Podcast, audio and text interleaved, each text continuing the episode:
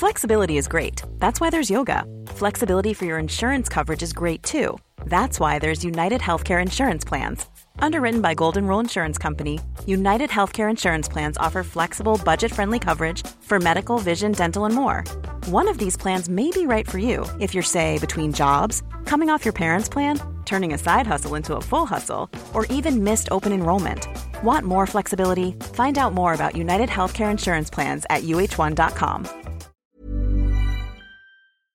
Se ha producido un intento de golpe de Estado, una impronta promovida por el señor Pedro Castillo, que no ha encontrado eco en las instituciones de la democracia y en la calle. Lo que solicito es un plazo, un tiempo valioso para rescatar a nuestro país de la corrupción y el desgobierno. Seis presidentes en la duración de poco más de un mandato presidencial. Bienvenidos a Perú, un país impredecible, marcado por hondas desigualdades sociales, denuncias de corrupción contra gobernantes y un Congreso totalmente desacreditado. En cuatro horas de infarto, Perú vivió el pasado miércoles 7 de diciembre lo que no pocos denominaron un autogolpe de Estado fallido. El Congreso destituyó al presidente Pedro Castillo, que intentó asilarse en la Embajada de México, pero quedó atrapado en el tráfico limeño y fue detenido por la policía. Y ahora la vicepresidenta Dina Boluarte asumió la jefatura de Estado, convirtiéndose en la primera presidenta en la historia del país. Pero, ¿qué pasó en esas vertiginosas cuatro horas que tuvieron a Perú y al mundo en vilo? ¿De verdad fue un golpe de Estado? Castillo era un dictador, como pregonaba la derecha desde el primer día en que Castillo llegó al poder. Bienvenidos a las claves del mundo. Los saludo como siempre con mucho gusto. Soy Víctor Hugo Rico, editor de la sección de Mundo del Sol de México.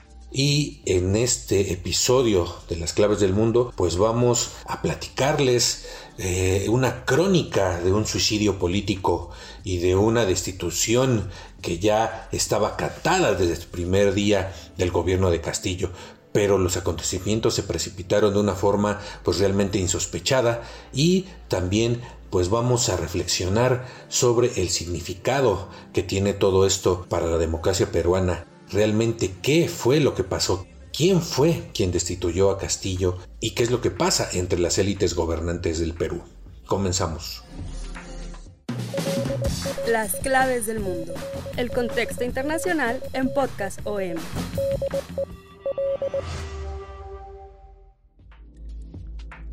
Perú se sumió este miércoles en un caos político tras la decisión del ya expresidente Pedro Castillo de disolver el Congreso y de instaurar un gobierno de excepción que, según aseguró, gobernaría a través de decretos hasta un nuevo parlamento con poderes constituyentes que elaborara una nueva constitución. Castillo asumió la presidencia en julio de 2021 después de derrotar en las urnas a la hija de Alberto Fujimori, Keiko Fujimori.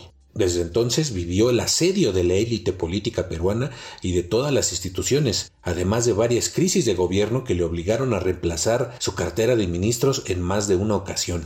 La candidatura presidencial de Castillo, proveniente del interior profundo y sustentada en un partido minoritario de la izquierda radical, se convirtió en el principal emergente del agotamiento de una clase dirigencial históricamente constituida en torno a las tradicionales élites limeñas y que fungían como organizadoras de la política en todo el territorio nacional. De igual modo, y por su mismo origen plebeyo y campesino, Castillo se convirtió el mismo día en una ofensa al esquema de poder constituido desde los principales centros urbanos del país y que bajo argumentos clasistas y racistas repudió la llegada al gobierno de quien hasta ese momento era considerado como un perfecto desconocido. Si el triunfo electoral de Castillo fue impensado, su caída en cambio fue anunciada prácticamente desde un inicio. Fue una profecía que se cumplió, pues desde el principio la derecha maniobró para acorralar al maestro rural que era visto como el advenedizo, en un país profundamente racista, pero en donde Castillo ayudó a su suicidio político con sus múltiples errores, que fueron acercándolo más a sectores de la derecha que a su misma base política de izquierda y que al final lo dejaron solo. La ascensión del Congreso de ese miércoles era el tercer intento de la oposición en el Congreso de sacarlo del poder, declarando su vacancia del cargo por permanente incapacidad moral para gobernar. El día anterior, Castillo acusó a la oposición de querer dinamitar la democracia y volvió a declararse inocente de las acusaciones de corrupción en su contra. La convocatoria del Congreso para destituir la destitución, que estaba prevista antes de la declaración del gobierno de excepción, se basaba en la supuesta incompetencia del mandatario para gobernar, pues en año y medio de gestión había nombrado cinco gabinetes y unos ochenta ministros. Sobre el mandatario pesan varias acusaciones de corrupción que involucran a miembros de su familia, pero que en algunos casos también le tocan directamente. De hecho, en octubre pasado, la Fiscalía presentó una denuncia constitucional contra el mandatario, a quien señala por supuestamente liderar una organización criminal para enriquecerse con contratos del Estado y obstruir las investigaciones. Sin embargo, durante la sesión de ese caótico miércoles para destituirle, poco después del anuncio de Castillo de disolver el Congreso, el argumento más mencionado por los parlamentarios para votar en su contra era la necesidad de preservar la democracia y el Estado de Derecho. El Congreso, que ha sido acusado de dinamitar la Constitución, ahora se erigía en la defensora. Para la destitución de Castillo era necesario el voto de dos tercios de los 130 miembros del Congreso, unos 87 parlamentarios, y fue aprobada con el respaldo de una holgada mayoría de 101. Así fue que empezaron estas cuatro horas de vértigo en Perú. El anuncio de la disolución del Parlamento al mediodía peruano precipitaría todo en unas pocas horas. Así fueron las frenéticas y vertiginosas horas que terminaron con un cambio de presidente.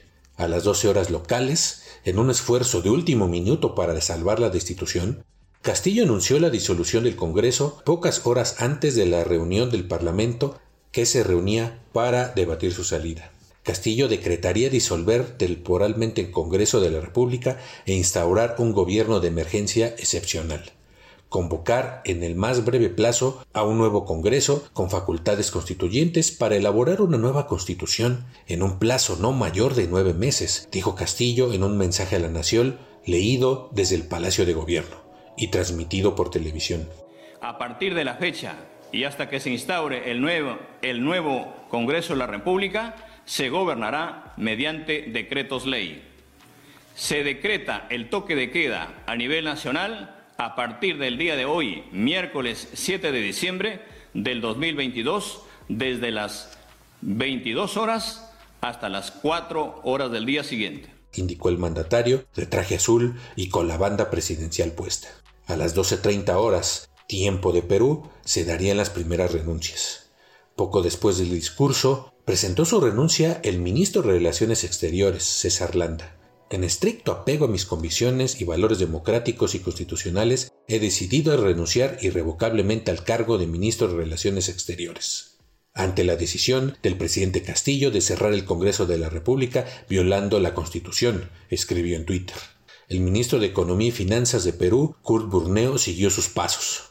Luego hicieron lo propio varios ministros del gobierno y funcionarios de organismos internacionales, como el embajador de Perú ante la Organización de Estados Americanos, Harold Forsyth Mejía, quien anunció en Washington su división debido a la ruptura del orden constitucional. A las 13 horas se daría la votación de emergencia. Si bien el Congreso tenía programada a las 15 una tercera moción de vacancia contra Castillo, el anuncio presidencial precipitó todo y convocaron a una sesión de emergencia a las 12.30. Al iniciar la cita, el presidente del legislativo, José Williams, señaló que este poder del Estado no acataría la disolución. Más tarde comenzaría la votación para destituir al mandatario. A las 13.30, Castillo ya no tenía apoyos. Las Fuerzas Armadas de Perú rechazaron el anuncio de Castillo y acordaron apoyar al Congreso en un comunicado conjunto con la policía, donde decían que cualquier acto contrario al orden constitucional establecido constituye una infracción a la Constitución y genera el no acatamiento por parte de las Fuerzas Armadas y Policía Nacional del Perú, y llamaban a la ciudadanía a mantener la calma y a confiar en las instituciones. Por su parte, la vicepresidenta Dina Boluarte, siguiente en la línea de sucesión, expresó su rechazo a la decisión de Castillo y aseguró que se trataba de un golpe de Estado que agravaba la crisis política institucional. El Tribunal Constitucional de Perú también catalogó como golpe de Estado la decisión de Castillo. A las 13.40 se daba la destitución. El Congreso lo destituyó mayoritariamente por incapacidad moral ignorando la decisión del mandatario de disolverlo. A las 14 horas, Pedro Castillo ya tenía planificado ir a la Embajada de México en el elegante distrito de San Isidro, en Lima, poco después de dar su mensaje a la nación y sobre todo antes de que el Pleno del Congreso se pronunciara sobre su moción. Según relató el diario peruano El Comercio, pasadas las 13 horas locales, cuando el Congreso sesionó para debatir su vacancia, Castillo salió por la parte trasera del Palacio de Gobierno. Lo acompañaban su ex primer ministro Aníbal Torres y su comitiva de custodia de seguridad del Estado de la Policía Nacional de Perú. Ahí se comunicó al chofer que llegara a la Embajada de México. El auto tomó la avenida Inca Garcilaso de la Vega, que consideró la vía más directa. Todo parecía salir de acuerdo al plan pero en paralelo se estaba realizando una reunión en la Comandancia General de la Policía Nacional que cambió todo, según reveló el comercio. Según fuentes de ese diario, luego de dar su mensaje y de anunciar el cierre inconstitucional del Congreso, Castillo se comunicó con el comandante general de la Policía Nacional en busca de respaldo. Este le respondió que él no estaba de acuerdo con lo que había hecho y que su postura estaba con la preservación del orden constitucional. Las autoridades policiales se sumaron a la posición de no respaldar lo dispuesto por el entonces presidente, y además se concluyó que estaba actuando en flagrancia por el delito de rebelión al ordenar el cierre del Congreso. La decisión había sido tomada. Castillo debía ser detenido y los encargados de hacerlo serían los miembros de seguridad del Estado, es decir, su escolta, que estaba con él en ese momento. Mientras tanto, el equipo especial de la Policía Nacional ya manejaba la versión de la intención que tenía Castillo de recluirse en una embajada. Los altos mandos de la Policía Nacional decidieron tomar acción y se desplegaron en las embajadas de México y Cuba. Los coroneles estaban decididos a arrestar a Castillo por el delito de rebelión. Además, tenían conocimiento de que el ahora expresidente había sacado del Palacio Nacional a su familia. Todo parecía indicar que lo que buscaba era el asilo o fugarse del país. Al tiempo que todo esto ocurría, en la avenida Inca Garcilaso de la Vega, antes de llegar al cruce con la avenida España, el chofer recibió la orden de proceder con la detención, según las fuentes policiales. Para sorpresa de Castillo, la camioneta gris de vidrios polarizados en que viajaba se detuvo y junto con personal de la subunidad de acciones tácticas se ejecutó el arresto y se procedió a llevarlo a la sede de la, prefectura de Lima, donde queda la sede de la región policial de la capital peruana. No habían pasado ni tres horas desde que había anunciado su golpe de Estado. El hasta entonces presidente pasó a calidad de detenido. Un día después, el presidente de México, Andrés Manuel López Obrador, confirmaría que el ya destituido presidente contactó a la oficina de la presidencia mexicana para avisar que se dirigía a su embajada en Lima a pedir asilo pero al poco tiempo tomaron la embajada con policías y también con ciudadanos, rondearon la embajada y él ya ni siquiera pudo salir. Lo detuvieron de inmediato, relató López Obrador, y aseguró que Castillo era víctima de un golpe blando, en el que a su juicio participaron medios de comunicación y las élites económicas y políticas peruanas. Pero regresando ese fatídico miércoles, cuando eran un poco más de las 13.40 horas, el entonces mandatario fue llevado a la sede de la prefectura de Lima y minutos después llegó la y minutos después llegó la fiscal de la nación, quien le tomó declaración. La aventura golpista había terminado.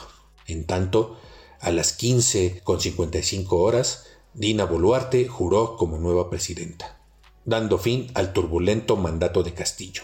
Con la caída de Castillo y el ascenso de Boluarte, Perú suma ya seis presidentes de la República desde 2018. En marzo de ese año se produjo la renuncia del mandatario Pedro Pablo Kuczynski, quien había sido electo en los comicios de 2016 y optó por renunciar al cargo antes de que el Congreso procediera a realizar una votación que el mandatario tenía perdida para destituirle. Kuczynski fue sustituido por su entonces vicepresidente Martín Vizcarra, quien fue removido del cargo por el Parlamento en 2020. Tanto Kuczynski como Vizcarra están siendo investigados por la Fiscalía, pero hasta ahora no hay procesos judiciales en su contra. Vizcarra fue sustituido por el congresista Manuel Merino, quien renunció al cargo cinco días después de asumir la presidencia. En su lugar, el Congreso juramentó a Francisco Sagasti, quien gobernó el país hasta la elección de Castillo.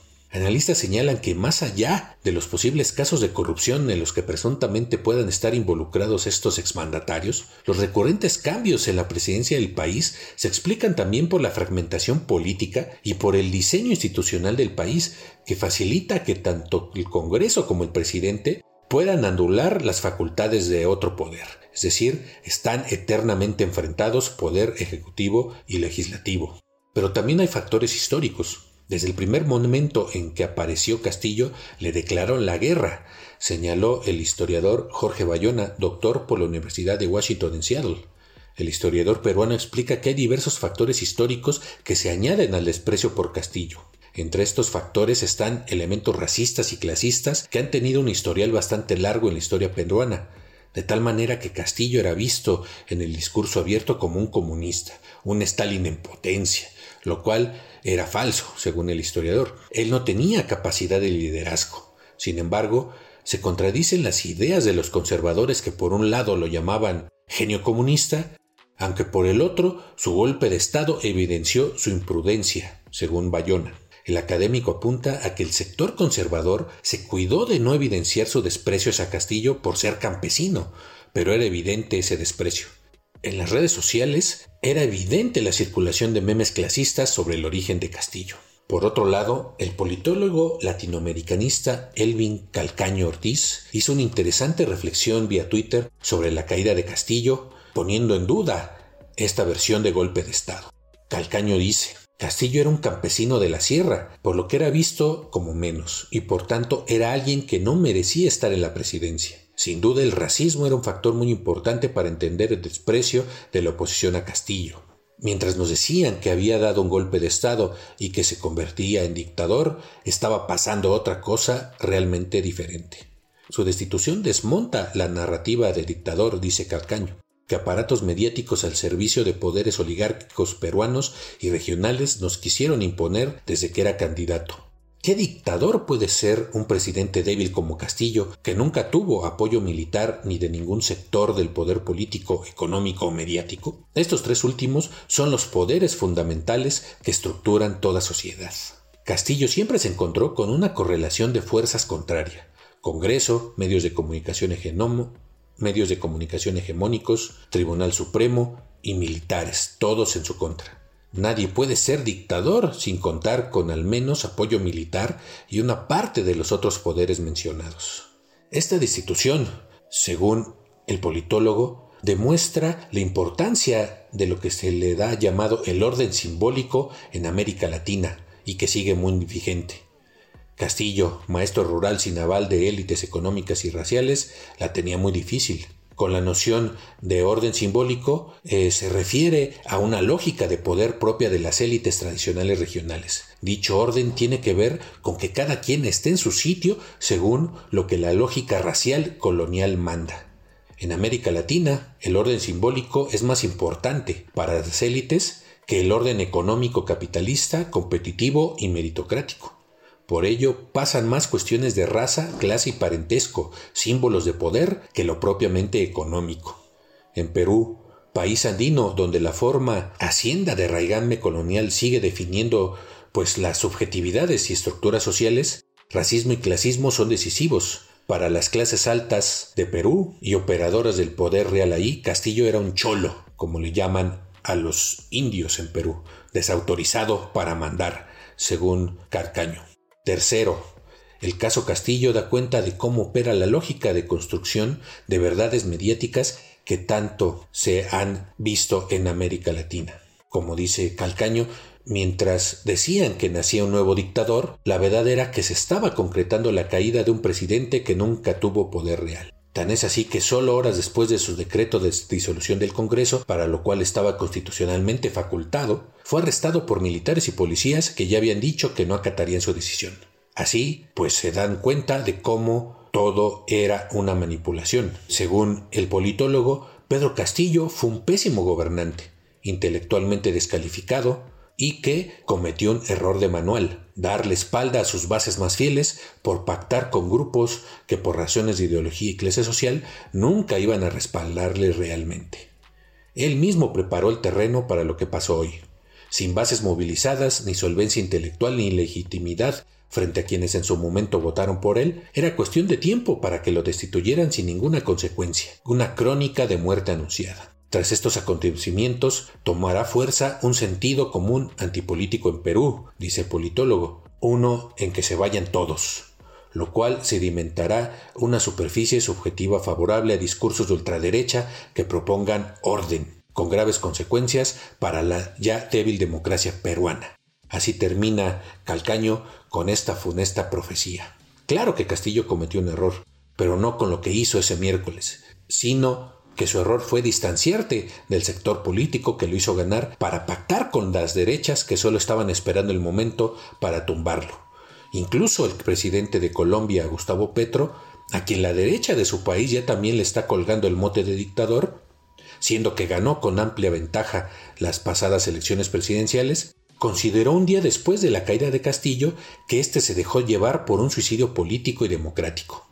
Pedro Castillo, por ser profesor de la Sierra y presidente de elección popular, fue arrinconado desde el primer día. No logró la movilización del pueblo que lo eligió. Se dejó llevar por un suicidio político y democrático, dijo Petro vía Twitter. Ahora parece que solo el presidente de México lo apoya e incluso ya le está ofreciendo asilo político en México. A partir de ahora todo puede pasar en el caótico escenario político peruano, desde elecciones anticipadas, con el posible regreso de la derechista Keiko Fujimori como candidata presidencial, o que las componendas entre las cúpulas permitan a Boluarte culminar el mandato de Castillo, si es que se sabe mover entre el mar lleno de tiburones que es la política peruana. Y es así como despedimos esta emisión de las claves del mundo, eh, sabiendo que todavía este capítulo de eh, la crisis política en este país andino no está ni cerca de continuar. Así que próximamente le seguiremos pues informando de lo que está pasando en Perú. Por lo tanto, aquí terminamos la edición de las claves del mundo y los invitamos a que sigan escuchando. Cada lunes sale un nuevo episodio de este podcast de Organización Editorial Mexicana, el cual podrán encontrar en las principales plataformas de podcast como Spotify, Google Podcast, Apple Podcast, iCast, Amazon Music o Deezer, donde también podrán encontrar el mejor contenido de Organización Editorial Mexicana. También los invitamos a que nos sigan escribiendo a través de nuestra cuenta de Twitter, arroba el sol-méxico y nuestro correo electrónico podcast arroba mx para que nos hagan llegar sus dudas, sugerencias y críticas. Como siempre, agradecemos la producción de Natalia Castañeda, soy Víctor Hugo Rico y nos vemos la siguiente semana. Hasta entonces.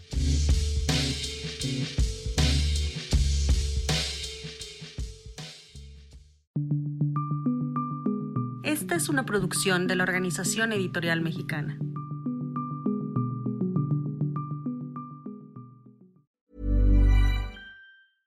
Imagine the softest sheets you've ever felt. Now imagine them getting even softer over time. That's what you'll feel with Bowl and Branch's organic cotton sheets. In a recent customer survey, 96% replied that Bowl and Branch sheets get softer with every wash. Start getting your best night's sleep in these sheets that get softer and softer for years to come. Try their sheets with a 30-night guarantee. Plus, get 15% off your first order at bowlandbranch.com. Code BUTTERY. Exclusions apply. See site for details.